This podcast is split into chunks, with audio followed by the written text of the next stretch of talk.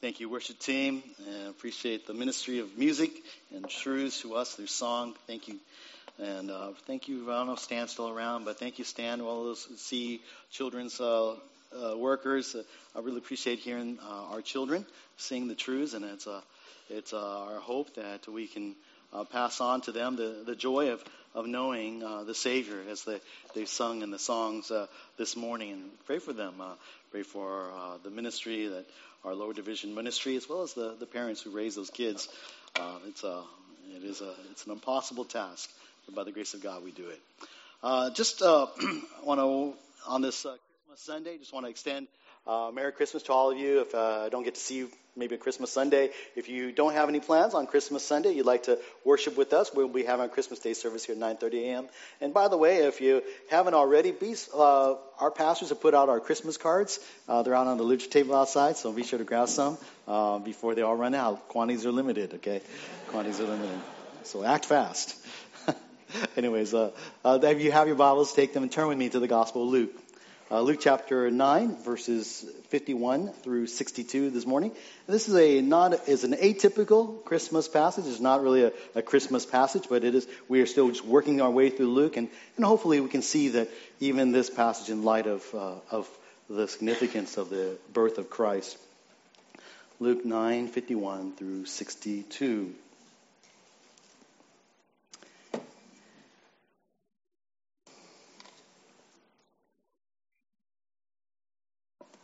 When we'll read the text within the sermon this morning, let's go to the Lord one more time in prayer. Father, through your word, show us the significance of our Christ, of our Savior and Lord. Help us to learn from his words, to learn from him the kind of life that he lived, the kind of life that we are called to live. Help us to be faithful followers of Jesus Christ, as you equip us with your word, and especially as we look forward in the few days to the commemoration of the birth of your Son. We pray that you would cause us as your people to be filled with the joy and the awe of the birth of our Savior and the birth of our God, your Son. Pray that as we worship and respond in worship, that not only we'd worship you, but that you would cause us to worship by telling others about the joy that it comes because of Christ. We thank you, Lord, for our time, and pray your Spirit lead us, guide us into your truths, and do a work in each one of our hearts, Lord. Help us to understand what it means to follow after you. These things we pray in Jesus' name. Amen. This week, we celebrate the birth of our Savior and Lord Jesus Christ, and I hope it is a time of joy for you. Just even in our Sunday school class that we just came out of, I really appreciated the devotion just reminding us of what is the Christmas spirit. And I was just like, what's a really profound idea. And you just ask yourself, we use that phrase, I'm in the Christmas spirit. You're in the Christmas spirit. Are you in the Christmas spirit? Have you got the Christmas spirit? What does that mean? You know? I was encouraged that the Christmas spirit is a worshipful response to the significance of the birth of our Savior, the one who came to die on the cross for our sins. That's the Christmas spirit. So if you have hopefully you have that Christmas spirit, you have a worshipful heart in response to the birth of the Son. Anyways, I hope you do, but even if you don't, I want to just remind us that the incarnation, the taking on the form of man, of the Son of God, is a story that captures our hearts and minds. It is a wonderful story. It tells us of how the creator of the whole universe becomes a part of creation when he takes on human flesh. The one who made all things becomes one with us, mankind. And when he came into our world, the sovereign God came as a helpless babe. We might have expected, if the creator of the world came to us, that we would expect that the world to respond in gratitude, thankfulness. Oh, thank you for making us. Thank you for creating this world. But instead of the world welcoming him or worshiping him, the world rejected him and crucified him. But that's not all. As we know in the story, The Son of God is the sovereign, all-knowing God. And he knew all that would befall him on this planet in his short, brief life on earth. He knew everything that would take place, from his betrayals to his rejections to his death, to the separation on the cross, the punishment of God poured out upon him. And knowing all that, the amazing thing is he still came. How many of us, knowing that was before us, that we were going to be rejected? You're going to have a Christmas party. If I told you, at the Christmas party, you're going to get rejected. No one's going to want to talk to you. In fact, they're not even going to treat you nicely. They're going to treat you meanly. You won't even get a gift, not even a piece of coal. How many of you would show up at that Christmas party? Not me, okay? Don't invite me to that kind of party. But Jesus, knowing that that's how he would be treated, came. Came because of his love. Jesus came and was born with a mission, understanding his mission. He knew that when he was born to live and die for our sins. Jesus came into our world not to head to a throne, to be worshipped and glorified, but to head to a cross where he would be scorned and crucified. Our passage today reminds us of this truth. It marks a turning point in Jesus' earthly ministry. It's a 3-year ministry. It's about 2.5 years into it. And up to this point, his ministry has been primarily in Galilee, the northern part of Israel. But now he heads towards Jerusalem. And it is an inevitable journey, as we'll see in the text. And as he heads to the cross, he calls his disciples to follow him. And what that meant for his disciples then is still what it means for his disciples today. That Jesus calls his disciples to follow him. What does it look like to follow Jesus? Most of us here would say we are believers in Jesus Christ. I follow Christ. You follow Christ.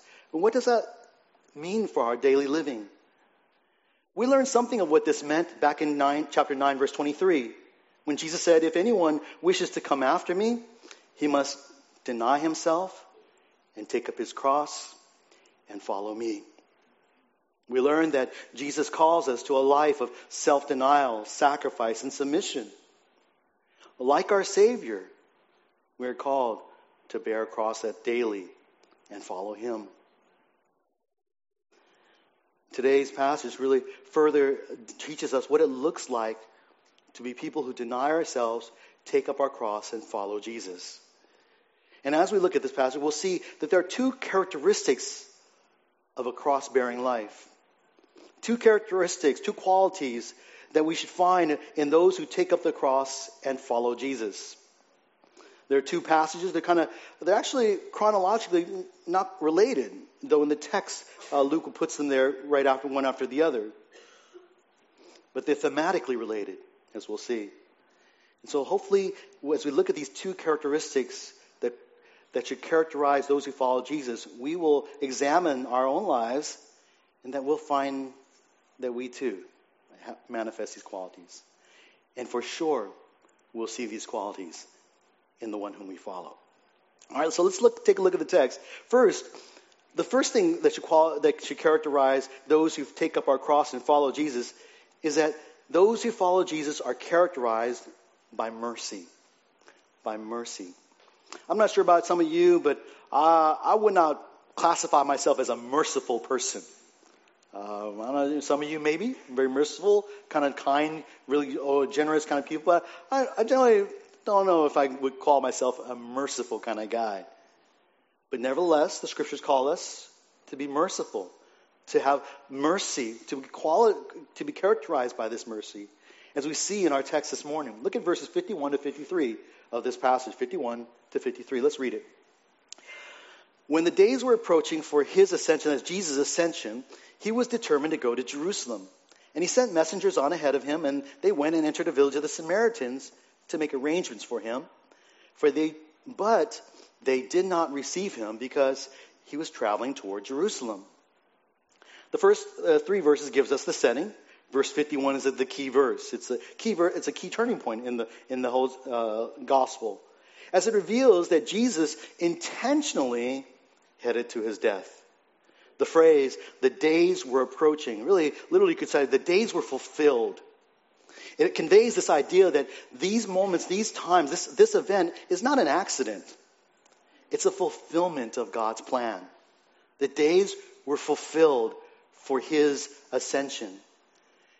By the foreknowledge of God, his predetermined plan, God had ordained a day when Jesus would ascend back to home. He would return back to heaven. Now Luke, notice he puts it in terms from the other side of the cross, after the cross. He says the days are approaching for his ascension. He already knows that Jesus has risen from the grave and has ascended back to the Father. But it is nevertheless, as the days are approaching for his ascension, it is also, before the cross, it is Jesus approaching the days for his death as well. And nevertheless, as Jesus was approaching the days that were set forward for him, were approaching for his ascension, his death and resurrection and ascension, notice that Jesus was determined to go. He was set on going. Literally, the words in the Greek are, he set his face toward Jerusalem. It's like if I want to go to my office, I'm not going to go walk like this. You know, I'll probably get hurt along the way. But I will set my face towards my office and walk there. You get the idea? Jesus set his face toward Jerusalem, and that he intended to go to Jerusalem. He was determined to go. He was intent and purposeful in going. One could almost call this, and then keep in mind, he knows this is happening. He's going to go there to die. What does it take to go someplace knowing you're going to die? Some call this divine grit. From this point to Luke chapter 19, verse 27, Jesus is on the road heading to Jerusalem, where he would die, and yes, he would rise, and where he would ascend. But this was the reason that he was born. Jesus was born to die for our sins. And as he headed to Jerusalem from Galilee, the road would take him through, inevitably, Samaria, it says. And it was... to go through Samaria from Galilee to heading to Jerusalem was the most direct route. And you probably learned this somewhere in some of your Sunday school classes. Though it was often on occasions, Jewish people would travel all around Samaria. They wouldn't want to go through Samaria when heading to Jerusalem. The reason being that Samaritans and Israelites, well, they didn't really get along. And we see that here with Jesus. Messengers are sent by Jesus ahead of him to make arrangements. And then arrangements needed to be made because Jesus is not just traveling by himself. He's traveling with 12 other guys, at least. But there's probably at least a crowd of at least 70 more people, because he's going to send out 70 people, 2x2s in a little bit in the next passage. So there's a good crowd. There's probably a crowd again following along with him. And they're heading through Samaria. They're heading to Jerusalem. But though the messenger sent to make arrangements, the Samaritans, it says, did not receive him. They didn't welcome him. They did not roll out the red carpet for him. They told him basically, go somewhere else. We don't want you here. They didn't want Jesus. They didn't want his disciples. They didn't want the crowds of people who followed him. And I'm not sure what the particular economy that they had there, but even if you didn't have if you had a few, inns or hotels, you'd think they would at least want the money that would come through a visit of a crowd of people coming through your town. But they didn't want the money.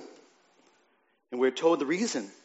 The reason they didn't welcome Jesus was because he was traveling toward Jerusalem. Samaritans did not like Israelites. But they especially did not like Israelites when they were traveling to Jerusalem, because it highlighted a sore point between the two groups. The conflict between Samaritans and Israelites was basically a religious one in nature. It was always boiled down to religion. Samaritans were the descendants of Jewish people who had intermarried with some of the Assyrian and foreign people that were brought into the land during the captivity. And so true Israelites or pure Israelites were considered them, these Samaritans, as basically half-breed traders because they not only were intermarried with pagans, but then they also were intermarried with the enemy. And they were considered unclean, spiritually unclean. And that it gave rise to a disagreement about, in fact, where they could worship. The Israelites, of course, worshipped in the temple in Jerusalem, on the mount, Temple Mount, while the Samaritans worshipped on their own mountain, Mount Gerizim. There was enmity between these two groups. They did not like one another. They did not talk to each other if they could help it. Do you recall how Jesus responded when he met a Samaritan woman at the well in John chapter 4? He spoke to her. A woman that probably even the Samaritans probably didn't talk to unless they had to. But he spoke to her out of mercy and kindness. He spoke to her out of love and compassion and mercy. He extended to her the reality, the truth of who he is, that he is the Messiah. And he came to offer salvation. And though Jesus extended mercy to the Samaritans, in fact, the woman at the well went on to tell her own townsfolk about who Jesus was. But at this point in his ministry, the Samaritans do not reciprocate. They do not show kindness to Jesus. The Samaritans rejected Jesus, rejected his disciples. And this, as far as the Gospel of Luke goes, is the beginning of this increasing rejection. As Jesus heads closer and closer to Jerusalem, he will face more and more rejection. Eventually he would be rejected, not just by Samaritans, but by his own people, the Israelites. Naturally, Jesus' disciples are indignant. They respond to this rejection, as we see in verse 54 to 56. Let's look at how they respond. And maybe some of us would respond this way.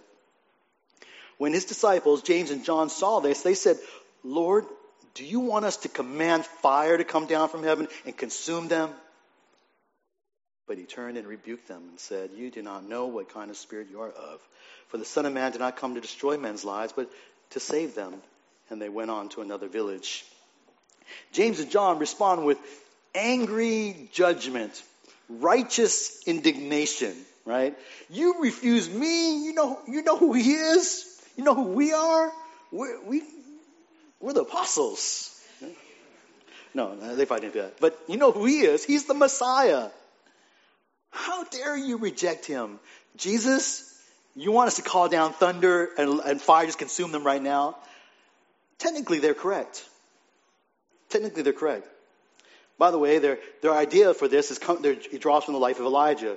In 2 Kings chapter 1, there Elijah basically rains down fire and consumes these foreign soldiers, two groups of 50, and the third one cries for mercy and is spared. But these James and John are theologically, technically correct, because to reject Jesus, the Messiah, reject Jesus, the King, is a sin that is worthy of death. If you reject Jesus, you're facing a judgment of death, eternal death. And for James and John, consistent with the personalities as sons of thunder. They're called sons of thunder elsewhere in the Gospels. They thought that, well, for these Samaritans, justice should be swift, right? Wickedness should be dealt with. They should perish. There is no rest for the wicked. Let them die right now. Some of us are like that too. Man, all right? I mean, you read about wicked people, you think, oh man, Lord, you strike them down right now. Those people deserve judgment. They deserve your wrath. They should not be allowed to continue living. That's the same attitude even as James and John. It's not very merciful. But what does Jesus say? He says, oh yeah, okay, go ahead. No, it says he rebukes them. He He corrects them. He says, that's not the right attitude you're supposed to have. There's words here, and the New American Standard, they put some words in the brackets. Most of your other translations, they just leave it out completely. It's because these words are not found in some of the oldest New Testament manuscripts. And so these were most likely not part of the original autographs. But they're included probably by a scribe as he was just thinking about and may have reflected Jesus' actual words. But nevertheless, the truths in those brackets kind of are consistent with Jesus' words elsewhere, truths about Jesus elsewhere. Because in Jesus' incarnation, Jesus came to do what? Did he come to judge the world? No, he came to save the world, not to destroy it. Everybody knows John 3:16. John 3:17, the next verse says this: "For God did not send the Son into the world to judge the world, but that the world might be saved through him." When Jesus came that first time, he didn't come to judge. Could he have judged? You bet he could have. Did he have a right to judge? Absolutely. Did everyone deserve to be judged? Yes. But Jesus did not come to judge the world at that time. He came to save the world. From the very beginning of his ministry even, when he read out of Isaiah 61, verse 1 and 2, he opened the book and he says, "I have come to proclaim the favorable year of the Lord." And he stopped right there because the next verse said, "The day of vengeance." Jesus did not come to proclaim the day of vengeance. He came to proclaim the favorable year of the Lord. The day of vengeance would be for another time, a future time. What's more, earlier in Luke, Jesus had taught his disciples to do what about their enemies? To blank their enemies? To do what? To love their enemies, right? Not to hate their enemies. Luke 6:27-28. Jesus didn't come to destroy the lost. In fact, later on, Luke 19, verse 10, he would say that the Son of Man has come to seek and save that which was lost. Jesus' birth was for the sake of bringing mercy to a world that deserved his judgment, so that those who follow Jesus should also be those who show mercy to a world that still deserved God's judgment. Our world lives at a time when they really need Christians, you and me, brothers and sisters, to be people who show mercy and kindness and love for our neighbor. Our nation, especially as the elections will get closer, we become more and more a dangerously divided nation. People, the different sides, they villainize each other. We live in what's called a cancel culture. We try to cancel out people who don't toe the party line. We try to out the dissenters, dox them for public scorn. We threaten shutting down, boycotting people's livelihoods because they don't agree with us. And if you're treated this way, it sure is easy to want to treat others the same way, right? We all want to do unto others as they have done unto us. That's not what Jesus taught. Jesus taught us to do unto others as you would have others do unto you. Our Savior did not come so that we would have hate or judgment upon the world. Our Savior came to show mercy. And we must remember that he first showed mercy to us, right? To me, to you. We can't forget that. Sometimes I understand the sense of righteous indignation when you see ungodly people do things. They think, "Oh, that's wicked, that's evil." I feel that at least for that time moment, a righteous indignation, I hope. But nevertheless, we sin when we go beyond and we go too far, when we call upon, when we presume that they deserve God's judgment right there and then. Because for you and me, we are those who deserve God's wrath. No matter how long you've been a Christian, no matter how long you have lived a righteous life, even as a Christian in the power of the Spirit, we cannot forget that you and I still, in and of ourselves, deserve God's wrath, right? It's only because of Christ's covering upon us, only because we believed in Jesus Christ, only because we've trusted in him that we're going to be spared from judgment. because God has shown us mercy. And we ought to treat others the same way as Jesus treats us. If we say that we follow Jesus, we need to be men and women of mercy. We must turn the other cheek when wronged. We must go the extra mile when called upon. We must bear against others when others sin against us. We must have an attitude of generous mercy and forgiveness towards others, though they'd sin against us 7 times, 70 times. One of the most powerful ways that we can show love for our neighbors is for us to show mercy to them. To help when people are down, especially the Christmas season. To be patient and kind when they're mean and when they're ornery. To love them even though they are being unlovable people. And when we do this, we end up showing to the world what our Savior and Lord did by coming to this world to die for sinners. Jesus came to save, not judge. He came to show mercy, not wrath. And we who follow him ought to seek the same, lest the Lord would rebuke us as he did James and John. Our lives should be characterized by mercy. Secondly, to follow Jesus, we're going to take up our cross and follow Jesus. Not only do we have to be characterized by mercy, a desire to see people come to be saved, but we ought to be characterized by commitment. By commitment. That's point number 2. We find in verses 57 to 62, a commitment. A commitment, of course, to Jesus Christ. In this next session, Jesus is on the road still. He's likely, as he's going on the road, preaching about the kingdom of God, calling people to follow him, while at the same time performing miracles, healing diseases, casting out demons. But along the way, Luke records for us in this passage 3 brief encounters, 3 individuals who come up to Jesus and express their desire to follow him. Jesus has been calling people to follow me, and these people are going to come up to him and say, yeah, I'll follow you. But Jesus, in this text, by the way he responds to them, shows that he knows, though, despite what they say, he knows their hearts. We can all say the right things, but Jesus knows the hearts of men. He knows our hearts. He knows what's inside. He knows our motivations.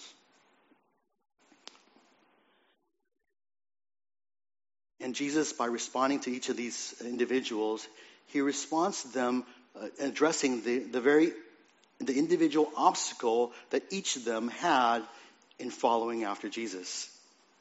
His responses are almost similar to when Jesus responded to the rich young ruler. Remember what he said to the rich young ruler? The rich young ruler said, I kept all the commandments, etc. And then Jesus told him, one more thing. Why don't you sell all your possessions and then come follow me? And we all know that, Jesus didn't ask us all. When we interpret that, we don't teach that, you need to sell all your stuff and follow him, but you must be willing to. Are you ready to sell all your stuff? Are you ready to abandon it all to follow Jesus? For he knew that rich young ruler, he spoke directly to him. And in the same way, he speaks to these individuals with a knowing of their heart. And he addresses their hearts. And hopefully, as we listen to these, he may address our hearts as well. Let's look at the first one. He calls, we take all 3 in totality, by the way. Jesus calls his disciples to a complete and total commitment to the kingdom of Jesus Christ, to the King.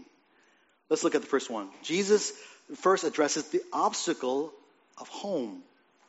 The obstacle of a home. A home can be an obstacle to following Jesus. We read this and pick up in verse 57 and 58. As they were going along the road, someone said to him, I will follow you wherever you go. And Jesus said to him, the foxes have holes and the birds of the air have nests, but the Son of Man has nowhere to lay his head. Now this statement that the first man makes is quite an admirable statement. If someone came up to me and says, hey, I'm going to follow you wherever you go, I'd think, wow, that's some serious commitment. This is a bold statement, a hard commitment. This is something that you want people to, this is discipleship material, as we sometimes people say.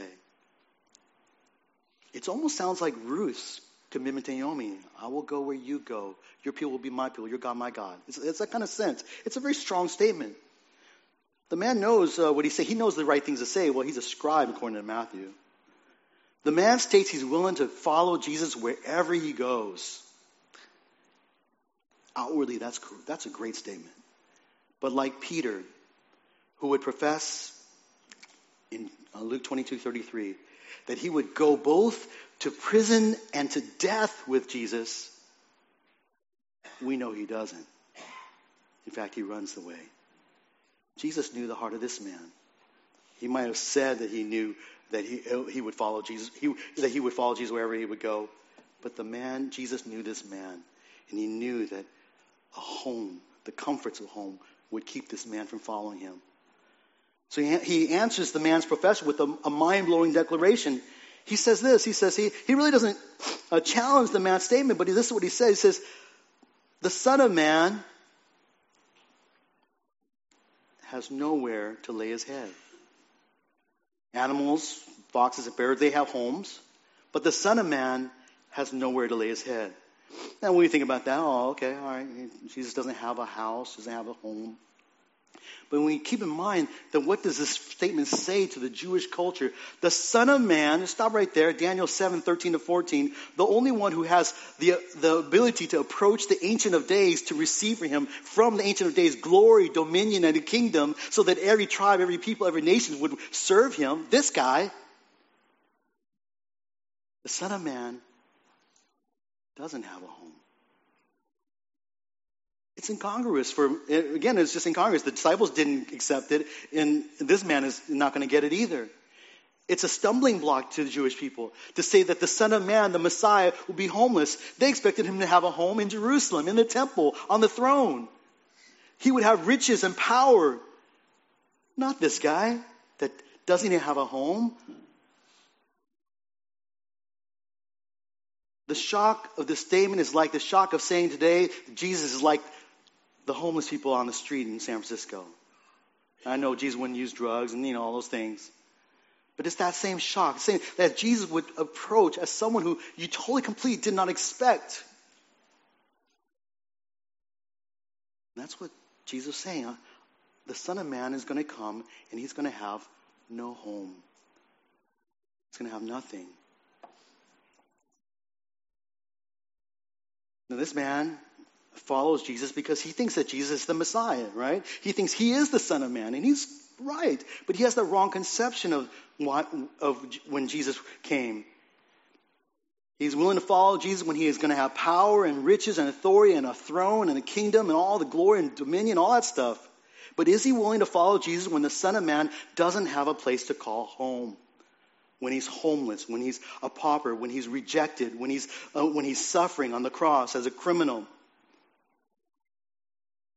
are you willing to follow Jesus everywhere, even to the cross?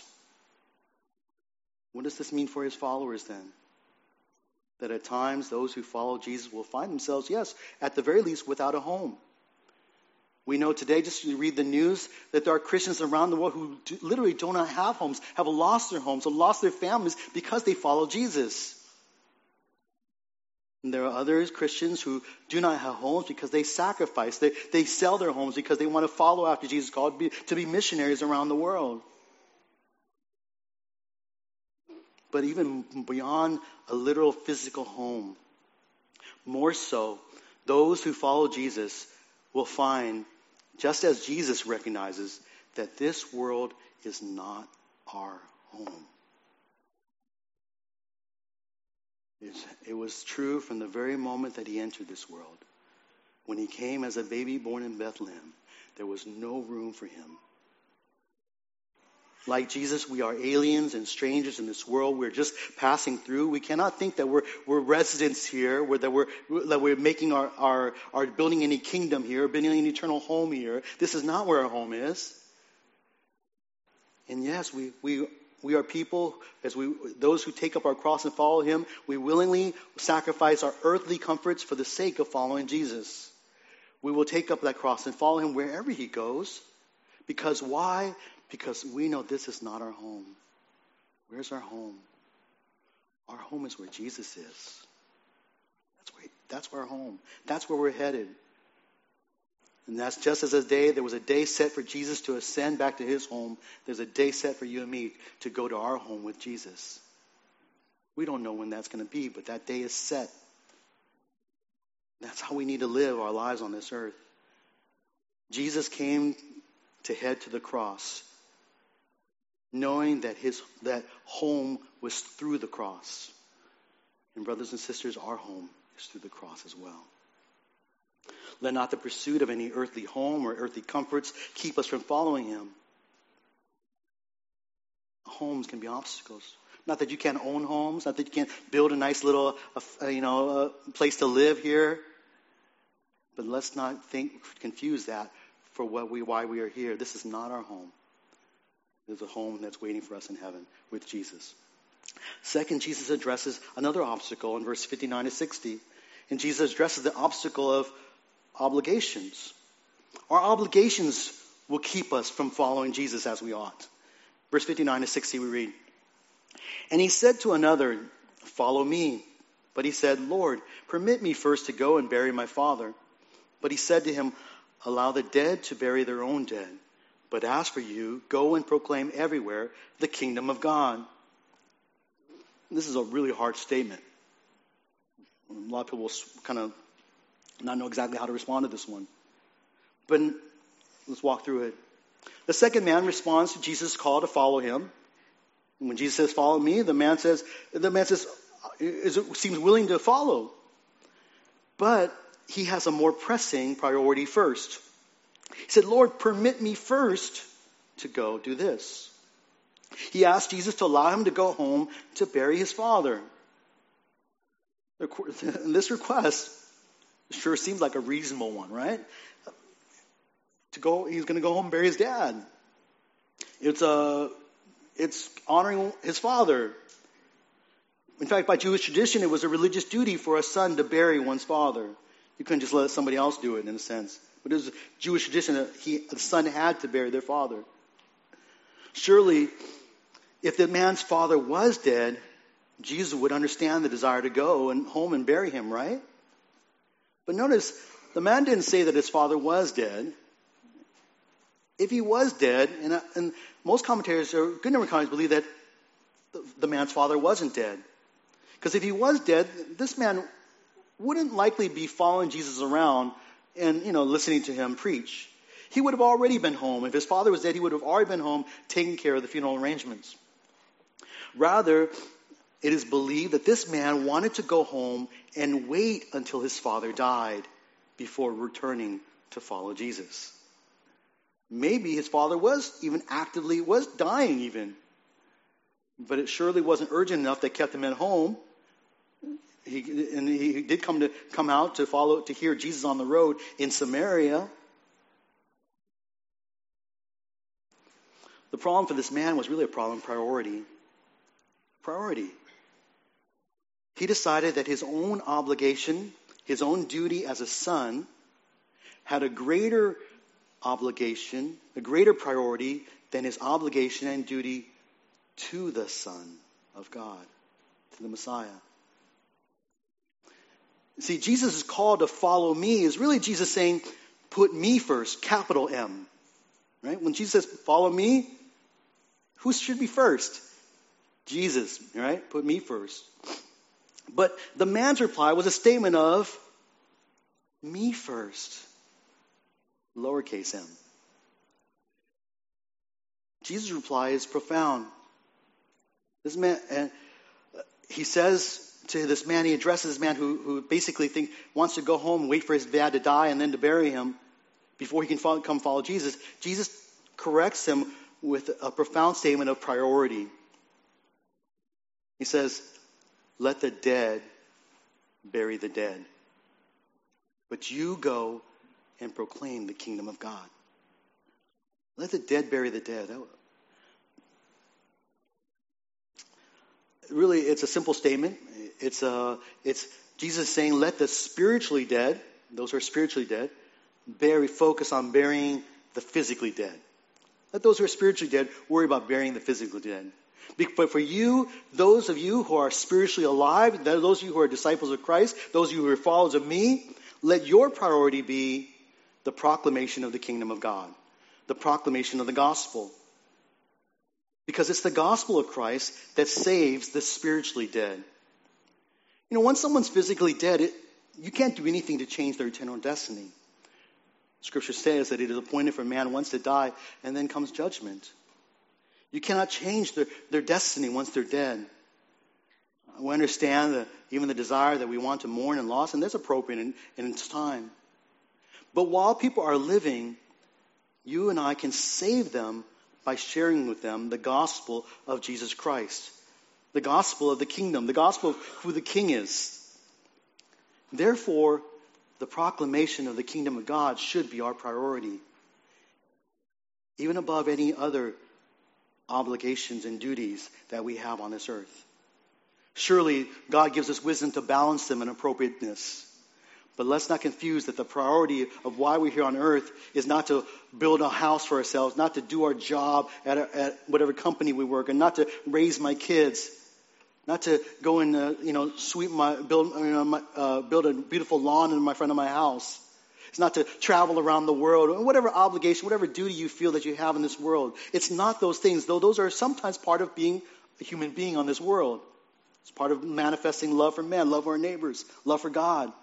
But the priority of our lives, as Jesus puts here for this man, real clear, really straightforward, it says, let the dead bury the dead. Let that be their priority. But for you who are spiritually alive, let your priority be about proclaiming the message of life, the message of the kingdom of God. Because that's what matters. Don't let other priorities and obligations get in the way of this one priority. Charles Spurgeon is quoted as saying, the world's one and only remedy is the cross. And Jesus' priority when he came was the cross. He was born to die for our sins. He came to provide the remedy.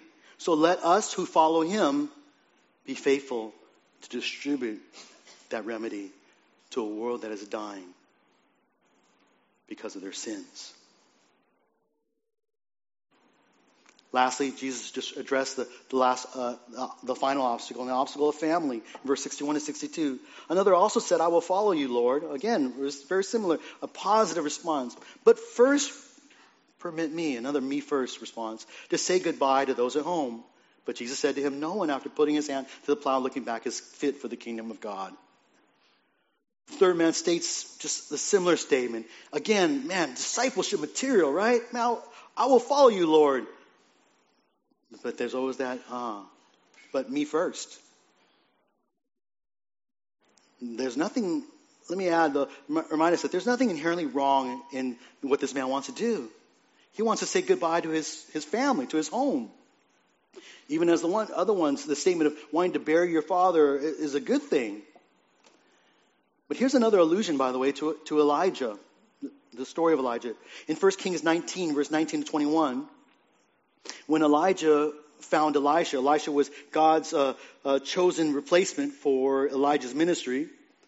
Elijah found Elisha plowing a field. He actually had 12 pairs of oxen, and he was using them to pull a plow that would in farming a field. And Elijah ran up to him and then cast his mantle upon Elisha to symbolize his calling. But the younger man then turned into Elijah and asked him first that if he could go kiss his father and mother, basically to say goodbye before leaving. And Elijah permitted him. So again, so there's nothing wrong with going home to say goodbye. So when this man makes the similar request as Elisha, Jesus knows, however, that the man's heart will be distracted by his family, by the people at home. He knows that when he goes home and to kiss his wife, he won't be able to leave them. He won't be able to put his hand to the plow and not look back. And so Jesus makes this statement basically as a correction to this man. No one, after putting his hand on the plow and looking back, is fit for the kingdom of God. He uses the imagery of the plow. You can't put your hand on the plow and then look back. Now, I know most of us here aren't farmers. Anybody farmers here? Okay. All right. Most of us not, right? We're all city folks here. But you kind of get the idea, right? There's some metal thing and pulled by animals, mix a trough, throw seeds, So that's going to be straight lines because, well, at least when I drive down California, I see lots of straight rows. They must be straight lines, right? So if you have a plow, this is manual. You want to make straight lines, but if I'm looking this way or looking this way, I'm not going to make a straight line, right, when I'm plowing. That's an illustration, real straightforward, basic illustration. It was actually almost a saying common in those days. You can't put your hand on the plow and look back, because if you do, you're not fit for the kingdom of God. You won't make a straight line for the seeds to be sown. In a similar way, those whose eyes are not focused on following Jesus are unfit for their service in the kingdom. It's a matter of focus. It's really a question of focus. Are you focused on Christ, or are you focused on your family? You know, with our eyes, you can only basically focus on one thing. I can focus here on one of the brothers up here. I'm definitely not focused on the other brother over there. I can see y'all, but I'm not focused at you. But you can tell when I'm focused at you, right? Because you feel a little more guilty. Oh, pastor's looking at me. I can tell, because you kind of wake up. He's looking at me. The same way, you can either focus on God, Christ, or you can focus on your family. It's not wrong to look at your family, take care of your family, but Jesus wants us to understand that you cannot focus on both. Certainly, you cannot neglect your family. We're called to honor father and mother, provide for our family, etc.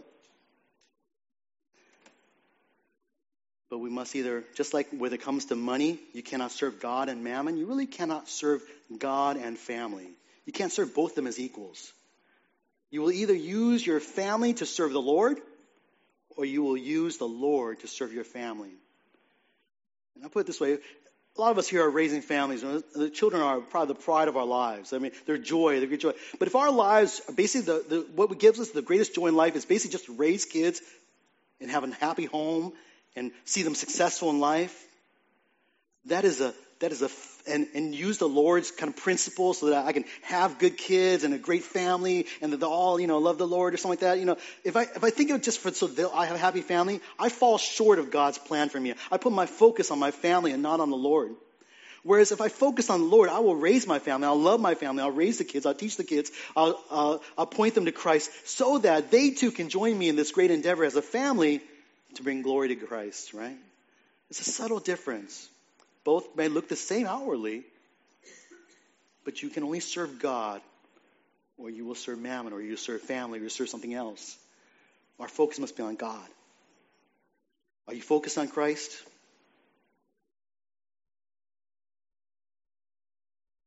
You either love one or hate the other even. Luke 14:26-27, Jesus later would say this: if anyone comes to me but does not hate his own father and mother and wife and children and brothers and sisters, yes, and even his own life, he cannot be my disciple. And then he says, whoever does not carry his own cross and come after me cannot be my disciple. And basically it's almost a parallel statement. What it means to carry a cross and come after him means at times you will, in comparison with loving God, you will, in contrast to that, be hating your family, that you put them secondary to following the Lord. A focus on Christ above all else, including family. Just as the children's chorus teaches us, that we've sung when many of us were little children, I have decided to follow Jesus. I have decided to follow Jesus. I have decided to follow Jesus. No turning back. No turning back. Well, let me end with a conclusion. A story is told of a young man. His name is William Borden. Yeah, that's probably common. You've probably heard it before. William Borden grew up in a wealthy family. He lived in the early 1900s. And he was heir to a milk company, Borden Milk, I believe. And he was given a world cruise as a graduation gift from high school. And so he traveled around the world at that time, so he had a lot of money. But along the way, as he was traveling on the road, he saw the needs of people in China. He felt called to be a missionary there. And so he wrote back saying that he wants to become a missionary. One of his friends heard and says, oh no, he's throwing himself away as a missionary. In response to this, Borden wrote two words in the back of his Bible: no reserves. He went on to attend Yale, where he wrote an entry in his journal. He wrote, say no to self and yes to Jesus every time. You think he understood that if you want to come after Jesus, you must deny yourself, take up your cross, and follow him? Upon his graduation, his family wanted him to take over the family business. Jobs that were well-paying jobs were offered to him. He was a graduate of Yale. But he stayed on the course to be a missionary. And it was then that he wrote two more words on the back of his Bible: no retreats. He went on to Princeton Seminary to get his degree in theology, where he graduated and then eventually joined China Inland Mission. And because he was determined that he wanted to reach the Muslims in eastern China, he first traveled to Cairo to study Arabic. And there in Cairo, at the age of 25, William Borden contracted cerebral meningitis and died within the month. His Bible was found later, and somewhere in that time, he had written two more words in the back of his Bible: no regrets. For William Borden, to deny himself, take up his cross, and follow me was a life of no reserves, no retreats, and no regrets. Brothers and sisters, we may not be called to be missionaries to China or to Cairo, but we are called to be his disciples and disciple makers. We're to be men and women of mercy who love the world and don't seek to judge the world, but to save the world. We're to be men and women of commitment who follow Christ wherever he leads, wherever he goes, whatever opportunities he brings to our path. And wherever he leads, as we take up our cross and follow him, may our mind be set as William Borden's: no reserves, no retreats, no regrets. Let's go out there, take up our cross, and follow him. Let's pray. Father, thank you for our word. Thank you for this challenge.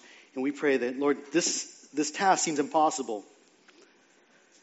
At times it is difficult. The sacrifice that need to be made when we follow Christ in a world that is unfriendly towards the truths of Christ. And Father, but yet we pray that your Spirit would fill us and give us the courage and boldness. Help us to be bold in following Jesus Christ wherever he leads.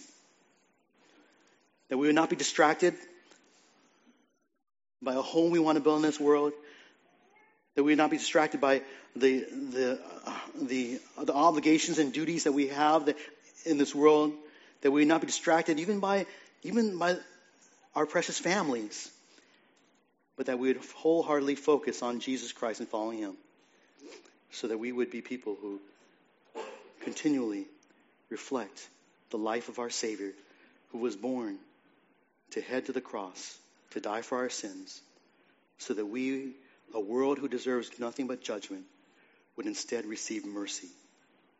God, help us to bring this mercy to the world this Christmas season. In Jesus' name we pray.